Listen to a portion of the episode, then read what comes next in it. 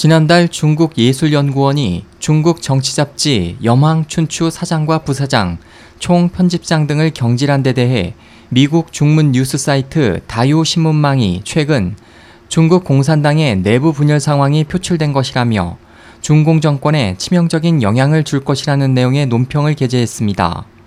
이 매체에 따르면 중국 예술연구원은 지난달 12일 갑자기 이 잡지사 사장과 부사장, 편집장 등을 경질하고 구레이 레이 중국 예술연구원 부원장이 후임 사장으로 취임할 것이라고 발표했습니다.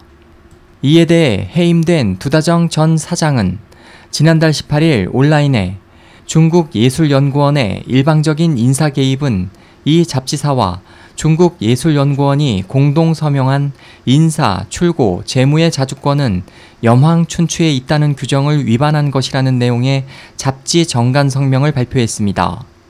두다정 전 사장은 성명에서 중국 예술연구원 관계자 일부가 15일 잡지사에 침입해 회사의 공식 웹사이트 패스워드를 훔쳐 변경했기 때문에 자사의 기본적 편집 및 간행 권리를 상실했다고 밝혔습니다.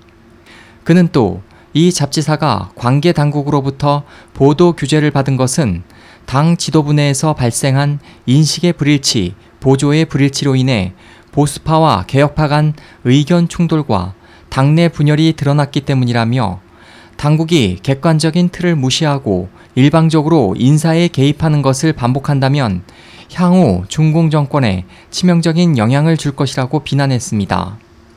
해임된 왕옌쥔 부총 편집장은 다요 신문망과의 인터뷰에서 시진핑 주석의 지도 방식은 도리에 맞는다며 시 주석은 평소 이 잡지의 주요 독자층인 당내 고위 간부들과도 소통이 원활하기 때문에 이번 강제 인사 경질은 그의 지시가 아닐 것이라고 말했습니다.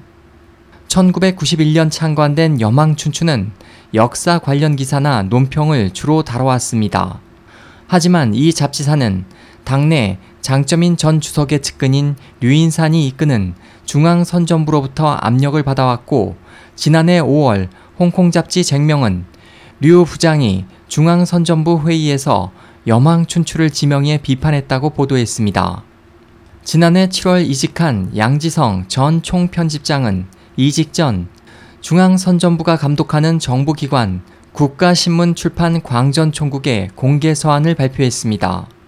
그는 서한에서 2014년 9월 10일 중앙선전부는 사전 통지 없이 잡지사 관할 기관을 학술단체인 중화여망문화연구회에서 당국 문화부 직할의 중국예술연구원으로 갑자기 변경했으며 자신도 당국의 압력을 받았다고 말했습니다.